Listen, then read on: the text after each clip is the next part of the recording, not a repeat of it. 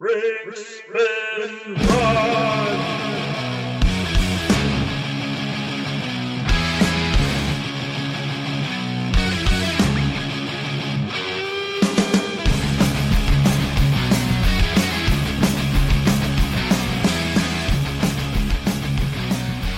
Welcome back. This is part two of our session with Andrew Moss and Dr. Edgar Johnson. Tonight we'll be talking about uh, visual aids, maps, miniatures, other props at the table, all that stuff, and how we use it in, in our in our games. If we don't use it, why not? Um, what's wrong with us? The depths to which we go just to uh, create immersion at our tables. Dr. Johnson, would you like to get us started off with a couple ideas, ways you might use that stuff at the table? All right. So I I normally try to have things uh, well prepared. I like to draw my maps in advance. I like to, to, to know where things are. I like to be able to show people where things are. But in some games that I've run in recently, and I think uh, that Kovacs guy has been part of the problem. He can draw. I can't draw, but he showed me that a minimalist platform like uh, like uh, what is it? Uh, what is it? Uh, Scoot and Doodle? Scoot and Doodle on the on on the Hangouts app is sufficient to to run a game. Yeah. And so I've been running that for my for my Hangout sessions, and I've been using a, a battle map and or battle mat and some uh, dry erase markers for the other ones that I run. I've been thinking real hard about bringing some minis to the game because I was in on that Reaper mini thing, uh, you know, a couple of years ago and got so many minis that I will never ever use them all, and I should probably start using some of them. Uh, but I keep forgetting to bring them, and somehow it keeps working out because I think most people have enough imagination that if you give them something gestural, they can extrapolate from that and fill it in. I would agree.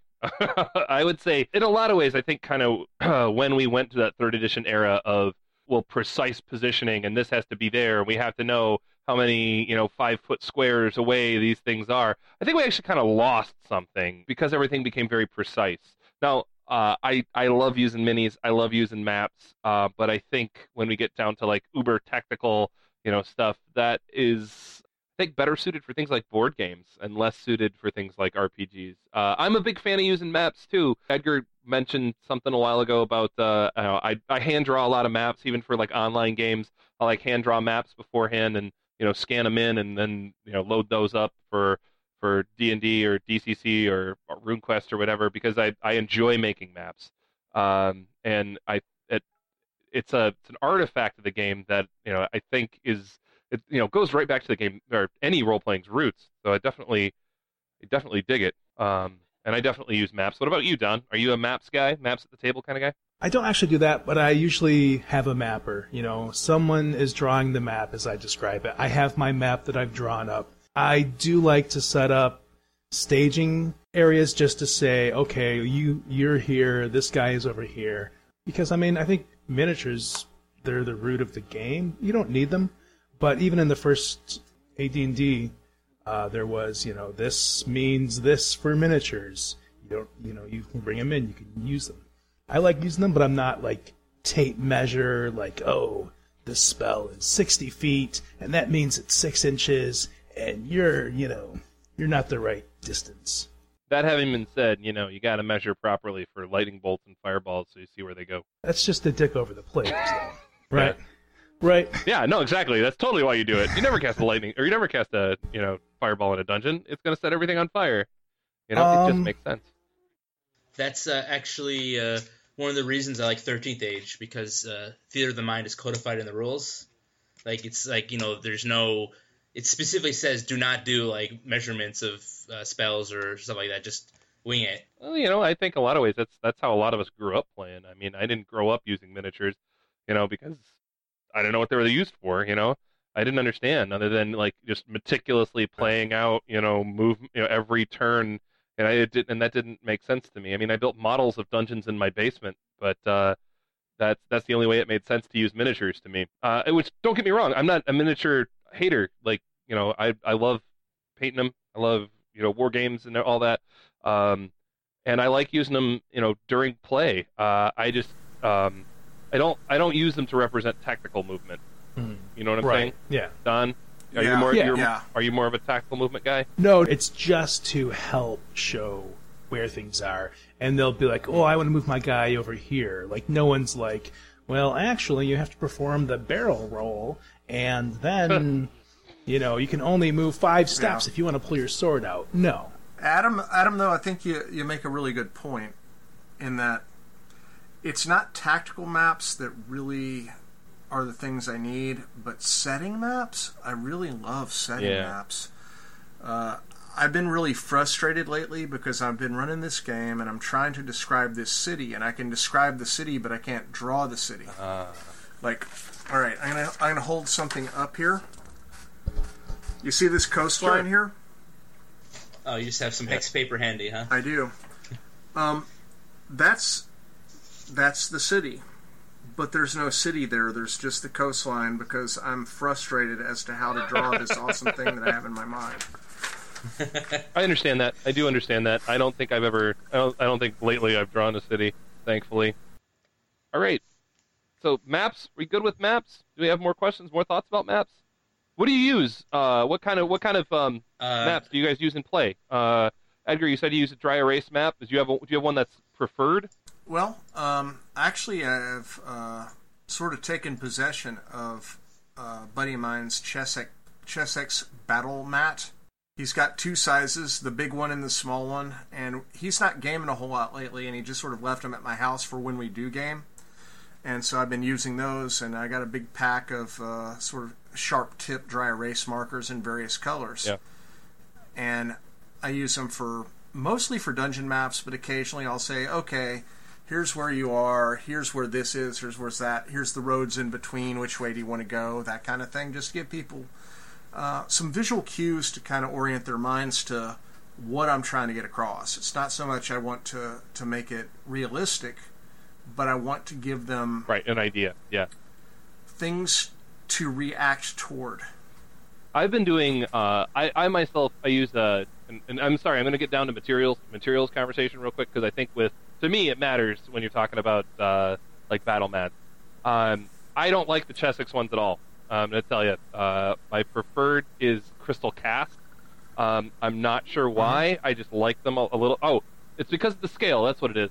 Because the the Crystal Caste ones, they're slightly larger than an inch per square, so they accommodate most minis really well. Whereas the uh, Chessex ones are exactly an inch, so there's no spill, no slop. You know, you can't really like you got to be like precise to fit in the squares. And I know that sounds like a tiny detail, but to me, um, you know, when I'm like, fuck it, let's just do stuff anyway. You know, I uh, I prefer the one that gives me a little more fuck it room. Um, but on the back, it's got hexes, and uh, I think I use he- maps more for hex crawls these days than anything else. Um, seeing as about the last year of my Iron Coast game has been all hex crawl, with some brief forays into a couple of minor dungeons. Um, but so uh, that that's really been th- that particular map has been like treating me really well. I did recently invest in a note board. Well, actually, two note boards. Do you guys know about these? When it starts off, it is the size of a note card. It's a normal 3x5 note card. And when you unfold it, nice and big, got a side with squares of two sizes and hexes of two sizes, and then a blank side. So, very nice here. Um, Where the hell did you get that? Note, noteboard.com, my friend. Comes with a marker, uh, dry erase marker, and a little pouch that it goes in, which is also the eraser. But apparently, you've really got to periodically just erase the hell out of it, like get some of that dry erase board cleaner. Uh-huh. I had been thinking about getting one of these for a long time, and uh, then at UConn, I played in a game with Roy Snyder. Tim Snyder was in there as well. Roy was using a noteboard, and Tim and Roy talked noteboard like for like 20 minutes. That's that's an exaggeration, but you know, I was like, all right, screw it, I'm getting it. And I saw um, a coupon on Black Friday for like a good price on two of them. Bought two. They're awesome. That's going in my like emergency gaming pack. You know, so nice, and Nice. portable, cool little device. Recommended to everybody. Don, any thoughts from you on mapping? You don't do it, right? It's just graph paper for your dude, Uh, right? No, we no we actually have this double sided. I don't know what brand it is. Uh, it's Jeremiah, my friend Jeremiah Lee. Um, Mhm. Shout out to Jeremiah Lee. Ohio. Ooh. um, so it's like a three foot by three foot, like reversible hexes on one side, squares on the other. It comes out during like God intended. I know. Like, Yeah. What about you and visual aids Okay. at the table? Well, maps. Okay. Let's start with maps. I am. I- I don't have. I don't usually use a board because I don't have one. Otherwise, I might use it. But you know, I do use a lot of hex maps. Uh, you know, I, I was saying in the first session that I uh, planning on Mhm. running a Mystara game, and you know, Mystara has some of the best hex maps out there. You know, I uh, I'm not really a fan of like you know writing, you know, like drawing a map and like okay, you know, you go up the corridor and then the map gets expanded. I I I, I try to like, go a little bit looser than that. I feel maps are more for like setting a sense of place than for like sticking too Okay, precisely. So you know you, you get like where your cities are, you get where uh, you know you know what what everything looks like, you know stuff like that. That's how I feel about maps. But and so like if you're talking about like say a dungeon map or a location map or something like that, uh, you're you're kind of saying like, you know, it's good to have, but you know you can fudge the details, right? Yes, yeah, that's exactly what I'm saying. You know, I don't like you know uh, stick to cartography exactly. I like uh, you know if it's more interesting for for uh, it to be left than right. You know the the the way the dungeon goes, that's the way it'll go. You know for whatever reason. I couldn't Yeah, agree I- more. I want to riff on that, man. That's that's that's uh, really important. I use maps to help me think about the things that need to come out of my mouth when I'm talking to the people about what they're experiencing. And if I have a good mem- mental image of the thing, it's very very easy for to help for me to help other people understand what I'm seeing. But even if you don't have a really good idea, um, like I'm having this problem right now, I'm trying to describe this city and I know what the levels are. I know what's in those levels, but I don't know exactly where everything is. I don't have buildings. I don't have maps of buildings. But if I can at least give them a description of the place in vague terms, they kind of fill it in. It's like, hey, I'm looking for an antiquarian who knows about this kind of stuff. I said, okay, well, let's look around, and I can come up with an NPC who could be in that kind of place. And eventually they find the place, and we have the interaction. We don't necessarily need to know exactly where it is or how it's laid out, right? And good names Yeah. really lead you to think about the place in the right way. Maps help. Uh, it's it's much better than like a list of places to sort of organize. You know where stuff, not just where stuff is, but you know how everything is re- in relation to each other. What kind of things go on at the, at the borders? You know. Uh, why and like you look at the like old goofy maps where like uh, a tundra is right next to a desert like and it makes you think why Why, is it like Forgotten that? Realms? Why? Yeah. Actually, Mystara is like that too. Like, uh, you, you know, the, the Arabian desert, Night's desert is right next to the uh, Vikings, right? the Norse Yeah. Yeah. peoples, Well, the makes kingdom, sense. yeah, or the the Nor- Norwold stuff just like that. Yeah. But th- you know, that's fun. It's Yeah. not the real world. You know. Yes, I do know Yeah. quite quite well. um, all right, so I think we are we done with maps? We got maps. All use maps to some degree or another at the table. John, What I really wanted to talk about is uh, handouts and stuff. Like, yeah, Yeah. DCC, some of those things come with, you know, something you can show your players. Um, when I'm when I'm prepping my own adventure, anything they find, the pages out of a journal, actually type that out so they can pass it around. They find any book, it's gonna actually be there on the table for them to like have this tactile experience with. so you, you prep all. Obviously, you're going to prep that all beforehand, so you know, like you you're writing all of these passages like Oh, yeah. beforehand. That's that's like way more than I'll do. Right. That's Um, yeah. Mostly, be, mostly because I don't, you know, I don't typically think further forward than there might be something in that book at, at, at, most, you know, because I'm not a prep heavy dude, you know. I'm, I'm looking for answers to the questions that the players ask me rather than to, you know, to feed them information I want them to have. You know what I'm saying? Which I guess is just a different way of looking at it. I mean, I guess for my worry with stuff like what you're talking about is like they won't get the clue that I'm dropping them, or they'll, uh, you know what I'm saying? They'll get something different out of it than what I intended, and so I try to react more to what my players you know are asking for and looking for myself. I, I get what you. I mean, uh, that's why I don't do that stuff. I can, you know, if you make it work for you, that's awesome. You mean the uh, Hmm? the, the the classic wasted prep idea? Like you, you prep this thing and then Right. ignore it. Yeah, which Uh, wh- which happens. wasted that's effort. just the way it is. Let's let's let's take this in a direction though. Like okay, prep is important at the beginning of a session. Like if you can set the tone and you can give them some things to think about and some things to think with, they're going to take you in a place where you want to go. But you got to set the stage. You got to put these things there so that they can think about them and so they can incorporate them into hey, here's our characters, these are the things we want to do. Yeah. Does that make sense? Yeah, sure. I mean, um, There's games that do their best to try to prevent that whole idea from happening. though. Really? You know, like uh, a good example is like you know a Robin Laws' Gumshoe. I don't know if you're familiar with that game, but it has an idea that everything has to have like a. Uh, I'm explaining it poorly, but the just player that- should always have an opportunity to move forward. systems It's that really what, what Gumshoe boils down to. Yes, yes, that's what I'm. And it that's what I'm it trying to creates say. an Yeah. economy. Well, it's like short story structure. You don't put it in there if it doesn't belong, right? Yeah, Uh, yeah. Um, that's it. But that's really more um, the the the gumshoe stuff is is more uh, relying on you know the players playing the characters that they're playing rather than just like you know. There's the joke in about Call of Cthulhu that you know somebody misses one spot or notice whatever check that they're looking for, uh, one, fails one library use check, and they miss the imp- important piece of information, and the whole story just goes south, you know, because they get stuck. Where are they going to go? What are they going to do? yeah, Um, and the point behind the gumshoe system is how are these people going about, you know, looking for information? Well, the you know the hard-nosed detective is going to go about that a completely different way than you know your hapless Lovecraftian, uh, you know, uh, uh, librarian who's going to damn his soul to hell just for looking in the wrong book. Instead, you know, what you do is you know you basically spend opportunity to do that thing, and you're going to get a clue. You just got to tell us how you're going about getting the clue. You know, Right. Uh, and and so to a degree, um, and that's I think that's that's really informed my view of of like things like handouts, um, and that's why I don't do that, you know, um, because I I I guess I try to do the gumshoe system no matter what system I'm doing. I want to trade on people's abilities, you know, and and the way that they want to play their characters. Don, this isn't criticism. I'm pretty uh, I'm pretty uh, old, and I know that people do things differently.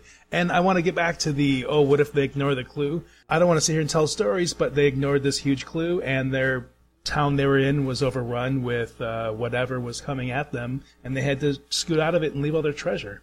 Uh, they didn't get the clue. Oh well, it's not my fault. You know, I mean, well, everything I mean, has when it's ramifications. like actual players, you know, when it's actual players who don't get the clue, but Right. if like they don't, if they fail a, an important check and miss that thing, you know, I think that's a little bit different. But of course, that's not the conversation that we're having. No, we're actually no. having the conversation where they're interacting with your, yeah, you know, your. yeah. No, What do you no. think about uh, substituting a different word? Like, we're sort of talking about it in terms Right. of gumshoe Yeah, yeah. clues and that kind of stuff, okay? But what if we think about it in terms of cues? Maybe there's a handout. Maybe there's something narrative. Maybe there's something on the map. Maybe there's something else. And you pri- provide enough cues to give them a sense of place and a sense of things that are happening. And if they're that fucking dense that they don't pick up on it, then yeah, they're they're leaving town in a tide of zombies and their treasure's getting left behind, mm-hmm. right? I, I think about this stuff in narrative terms. It's storytelling, right? And I mean, I'm not a story gamer, and I, I actually like crunchy systems with dice and tables and that kind of crap. But I do have a very real sense that we're all sitting at the table because we want to hear about some awesome stuff going on, and we want to be part of the awesome awesome stuff that's going on. And the way that you know, as a GM, you you enable that to happen. Sometimes it's maps. Sometimes it's really great descriptions. Sometimes it's NPCs that really evoke something about the setting and about the situation. Uh, sometimes it's it's miniatures or uh, terrain or you know whatever else. But all that stuff is about getting that story to happen for those people at the table. Yeah, and that's uh, Don uh, spends an awful lot of time thinking about you know uh, like creating that sense of presence um, or immersion, you know, uh, in the game, uh, and uh, that's I think for Don that's one of his big reasons that he actually that he that he produces these handouts and things, right, Don? Yeah, yeah, because I want people to. I mean, I really want them to be there. You can't. Well, you can say put down your cell phone, but instead of you know telling them what to do in real life, you can be like, oh, look at this. This is part of this story, and they seem to really like. Yeah, I'm. I work really hard to bring immersion. Um, I don't know if minis and maps add it, but I think just some simple things like handouts really like bring them back to the table and back into the story. And you know, if you give them enough different leads, they'll do something. Like the story isn't about what I'm throwing at them. I'm throwing them a choose your own adventure book. They can choose anything. Like a choose your own adventure, even though we know we pretend because you know we're we're humans, not a computer, that we have limitless options. There's there's a certain amount of like uh, limits to things you're doing because you, you not not just tropes. I mean stuff like uh, if, if your players decide, you know what, we're not going to do take any of your seeds at all. We're just going to uh, I don't know, go in the ocean. You know, jump in the ocean now. You know, uh, it's it's kind of hard. You know, if, if you have not prepared anything aquatic at all, like ever, to Mhm. accommodate that. in- in And that's ways. that's one. I one would not agree thing. with you at all. I See, do not that's- agree with that at all. I think that uh, I'm just saying sometimes you're blindsided by you know what, happens, and you know if you if, If- you have if prepared a lot of stuff, you kind of anytime somebody in. blindsides me, I uh, reward it. Um, if you can, uh, if if you can do that for me, if you can find a thing that you know, not that I'm not prepared for. I'm not saying like, oh, I'm super prepped for every possibility. But um, if you can, if you catch me napping, man, more power to you. Awesome. Let's do that. Let's tell that story. That's the choice you guys made.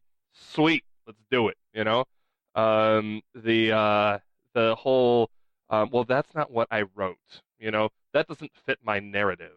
You know, that is total BS. Um, however, I am also part of the school of thought that says players have to deal with the consequences of the actions of their actions and inactions. You know, so um, at the same time, while I'm going to say, yeah, cool, let's go have this aquatic adventure, I'm also going to tell them, oh, guess what? You know, all this awful shit happened because you weren't there to save the day, or you didn't deal with this other problem that you knew about. Uh, you know, uh, any of that stuff. It really should. That's important too. Just telling a limited scope story, I think, is kind of boring. Well, I wasn't really saying you know you, you the players have to adhere to your script or you know, I mean that's that's you know with the dreaded railroading. You know, I, I wasn't really getting at that. I, I guess what I was just was trying to say is uh, an excess of prep. Like you know, if if I make like a, a hundred handouts and I never get to use them, I, I'm probably going to be a bit And yeah, I Yeah. mean that and that and that would happen. Like I would be pissed off. I'd be like, dudes, I spent ten hours getting ready for this four hour chunk of our lives, and you guys can't like count out your freaking experience points. Um, but then I went on a sabbatical and I went and played with Adam and I learned the uh, art of whatever it is Adam does. I'll- I don't know what it is. Was it a temp? Was it at a temple Yeah. on a mountain? No. Did you do it there? Well, sometimes, yeah, a little bit, yeah. Yeah, no, it yeah. wasn't a temple in a There's a- mountain. there was a there's a Boomerang temple. mountain. if if I can mention uh, Thirteenth Age again, there's a, a mechanic in it called uh, one unique thing, where each player comes up with something that uh, is unique to their character, and uh, the idea is they're sort of dictating partially, you know, the nature of the the uh, campaign. Like you tell them setting info, and they they hook into that, and they're like, uh, let's say there's like a legion of dragon knights. And their character's a halfling, so their one unique thing is they're the one halfling dragon knight and that you know that dictates partially your your setting because you're saying you know uh, the characters the player is saying there's only one dragon halfling dragon knight and it's me so th- you know that that kind of goes back into the whole uh, agency thing as well Yeah. Well, we're, we're, we sort of got into talking about narrative, I think, a little bit more than uh, the, Yeah. the topic Yeah. of the of the subject thing. yeah And Well, you know distractions what happen, are right? here's here's a question I have for everybody because I think we've all seen it. What are some things that you wish you could bring into your game that either you can't pull off or you can't afford or otherwise can't get them in there? And for me, I keep seeing all these like Kickstarters for like terrain, uh, like dungeon terrain, like all these miniature, all these miniature things that are really, really evocative in in various ways. And I'm just like, that'd be kind of cool to have, but a, I can't afford it. B, where the hell would I put it? Yeah. And C, I don't have a table big enough to put that out on for all the people who'd come over to my house to, to work with it. So, uh, I mean, are there, obviously are we're there talking about things things that are like like Dwarven phys- Forge, and there's also uh, there's legendary terrain. yeah. Um, those uh, I yeah, those would be awesome. I'm in the same boat as you, man. Um, but at the same time, like there's they're kind of inflexible. You know, it, it feels to me like Mhm. like you're stuck with this particular floor plan. Andrew's the only guy here who probably ever did the fourth who did fourth edition other than myself, right? Um, I know you guys probably skipped that one. Yeah, fourth Um, edition. in fourth yes. edition, when you look at like the later stuff they put out there after their first like adventure path, all of the maps look conspicuously Mm-hmm. similar because they just kept reusing the same terrain tiles Yeah. over and over again. So they it's got Yes, they even had a book of terrain. well, I've got a couple yeah. of the box sets of terrain tiles like right here. Like, oh look, this is the dungeon. You know, this is their set of dungeon tiles for the dungeon, and it's they're nice, they're great, they look good. Um, I used these for like the duration of my last 4E campaign. They're cool. I wanted to use them in ACKS, but then I was like, oh, I can't make the Lichway with this. I will not bring those. I can't, you know, all these classic dungeons that I wanted to do in my ACKS game, I just couldn't do them. I won't, I'm not going to bring it. And then I realized, wait a minute, there's all kinds of stuff I can't do with this. So, um, and so many things just started looking the same. I just had to say, no, I'm done. Let's back away. This doesn't even make sense.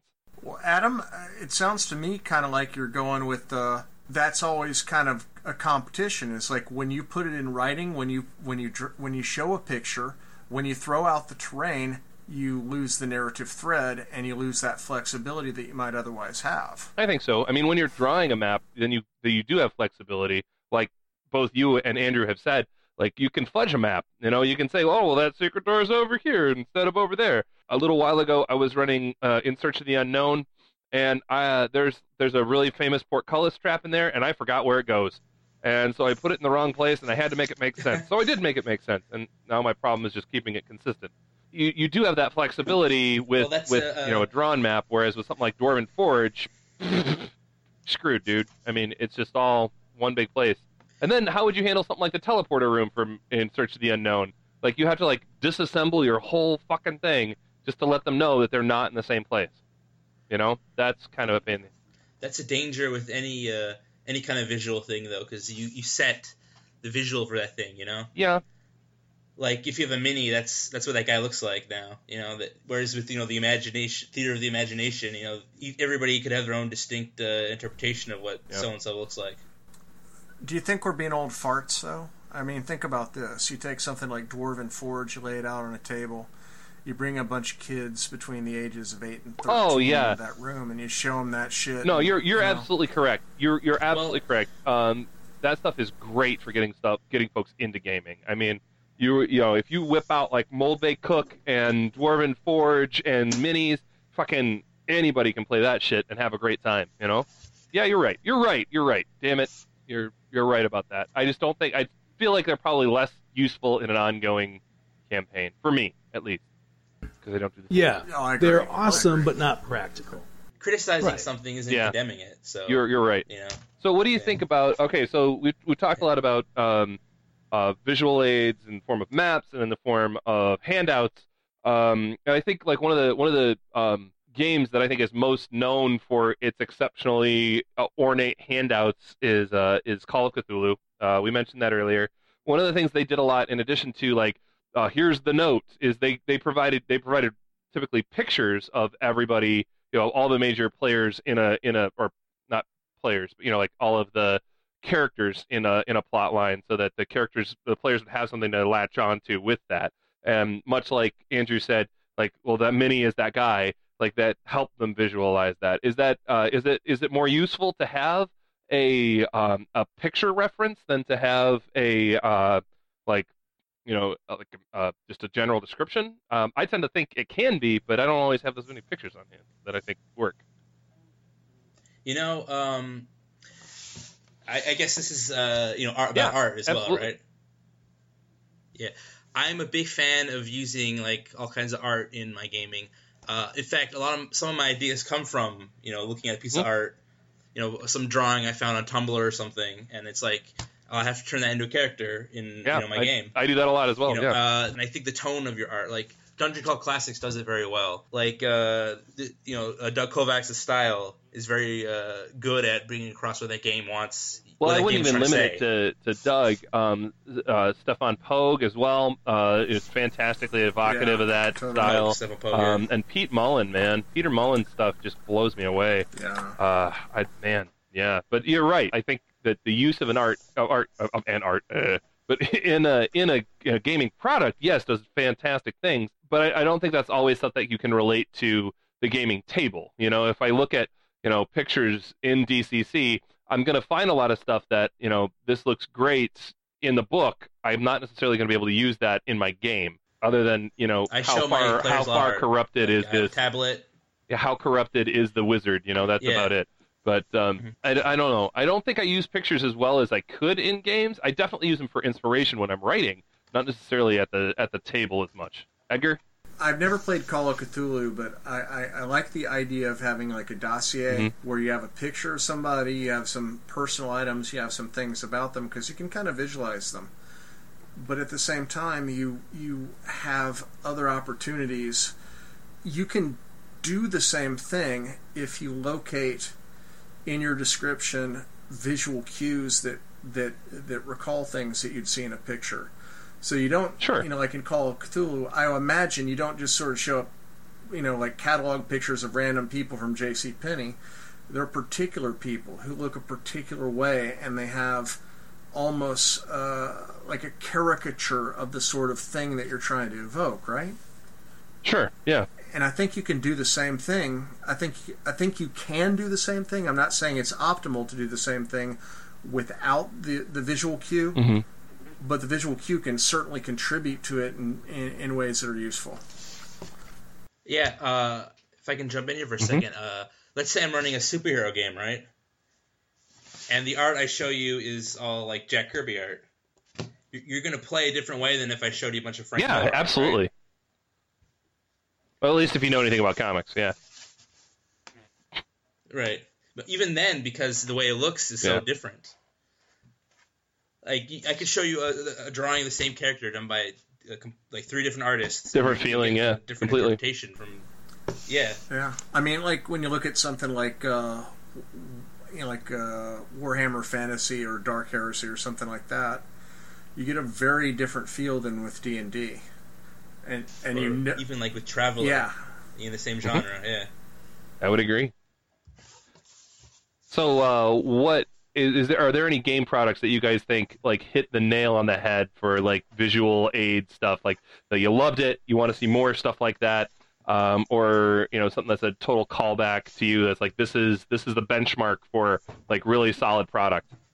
Right here, the Guide to Glorantha. Oh my god, it's, that's it's oh you know, yeah, it's loaded with like maps and That- like uh, where let me get one of the plates here. There's there's like color plates of like uh, it shows you exactly what a, a culture is supposed to look like. You know the Yeah. these are the dragonewts. You know, and it's just like it's just you know a giant. Uh, you could kill someone with this book. right. Yeah, that's the thing that table just book. got kickstarted a little while ago, right? yeah. I think uh, I think Numenera did a pretty good job of that. You think so? Well, I mean, for what they were going for. I'm not saying it's necessarily a game that I want to I'm, play. I'm, I I don't feel that at all. I don't feel like they uh they did a good job of matching what they were trying to produce at all. I think instead, like like I I, I disagree with you on that. I'll tell you what I think did okay. did a great job of of hitting the nail on the head, and this is going back to 1984. Paranoia. Uh, Paranoia First Edition box set is phenomenal, uh, filled with a lot of. I mean, it's it it it immerses you, you know, as you're reading it, um, and and the handouts that are that you're given, uh, you know, to play the game, you know, uh, are are all tongue in cheek, following that same Orwellian tongue in cheek kind of uh, a feel. Um, that does a great job of getting across the idea with the stuff that's actually being used in play. Does that make sense? Yeah, I'll go you one Uh-huh. more. Munchkin. well, you're talking you're talking the RPG, or what are you talking? Uh, No, Munch Munchkin the, the, the, the you know the card game. Like they, they totally nailed that stuff. uh, well, Yeah, I mean, but that's a card game. that doesn't count. There's no role playing in card games. I don't know. Don. I kind of I was partially I wanted one of the things I want to talk about. Uh, I want to talk about Magic's the Gathering, and that has a very strong visual element that you know comes. You know they could they could just have the cards without the art on them, but you know the, the art is very much an element there. You know people like lo- love the art, they follow the art, it, and it it produces such a sense of place. You know the, the basic lands, right? Yeah. They, they're just you know these little things here, and but they tell you so much about the setting of the the expansions because they show you like this like, art of what it looks like, and you, you you see these things as you you play all the time, and it, it just keep reinforcing what the, the setting of it is. Even though you know it's not a role playing game, you're not, not Right. role playing. I'm going to name two publishers who I think really do a good job of producing visual things that evoke what their setting is all about. Okay. I think one of them is James Raggi with Lamentations of the Flame Princess and the things that are associated with that particular press. I think they have very strong visual and artistic elements that evoke the setting. But here's one I'm going to throw out there that you may sort of blink at, but I think you may agree is uh, the stuff that Venger Satanis is putting out. I don't know. I won't. I haven't seen it. No idea. Island of the Purple Putrescence, and I mean it's it's Yeah, it's it's sleazy it's sleazy pulp stuff, but you know it's sleazy pulp stuff. You can look at the cover and you know it's sleazy pulp stuff, and it's not necessarily something I want to pursue, but it definitely evokes a particular kind of uh, feel Yeah, in the same way that an album cover does. You know. I would hope. I mean, I, I I'd like to think that the cover of somebody's product tells you enough about it that you'd want to buy it or not. But I think that can be difficult. You know. Um, Don's been really quiet here. I feel like he's got something he wants to say.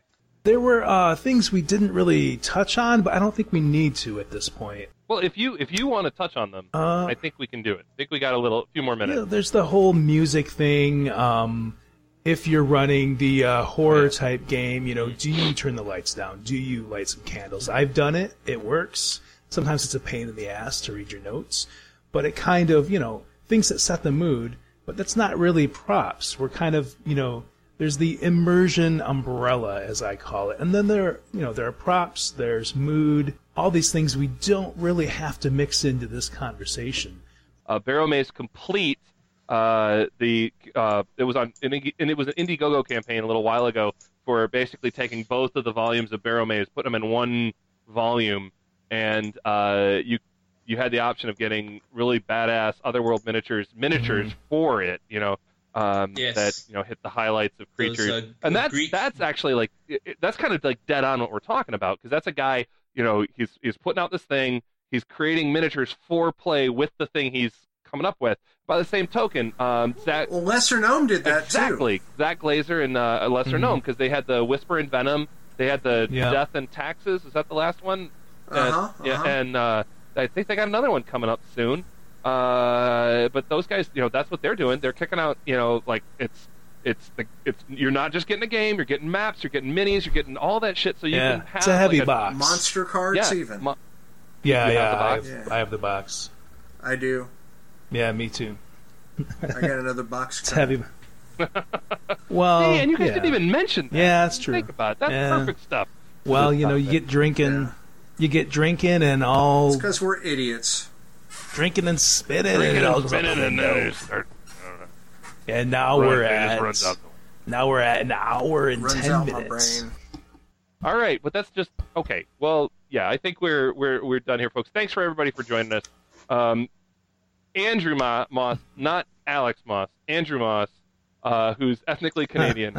uh, Yes. Reverend Dr. Edgar Johnson, um, who uh, whose ongoing work uh, in on the field of uh, role playing, uh, uh, or like research and role playing communication and online stuff. Um, I know a bunch of us participated in his uh, his surveys a little while ago. That stuff's still coming, right, Edgar? You got All it, right. man. I got a. I'm actually I actually got a, a paper I'm developing and a book proposal I'm developing right now. Thanks a lot, guys. Um, and we'll see you in two weeks. That's what our with, is going to be: board games uh, or non-role playing games with role playing elements. And thanks a lot, folks. Thanks, Have a wonderful guys. evening, and we'll talk to you soon.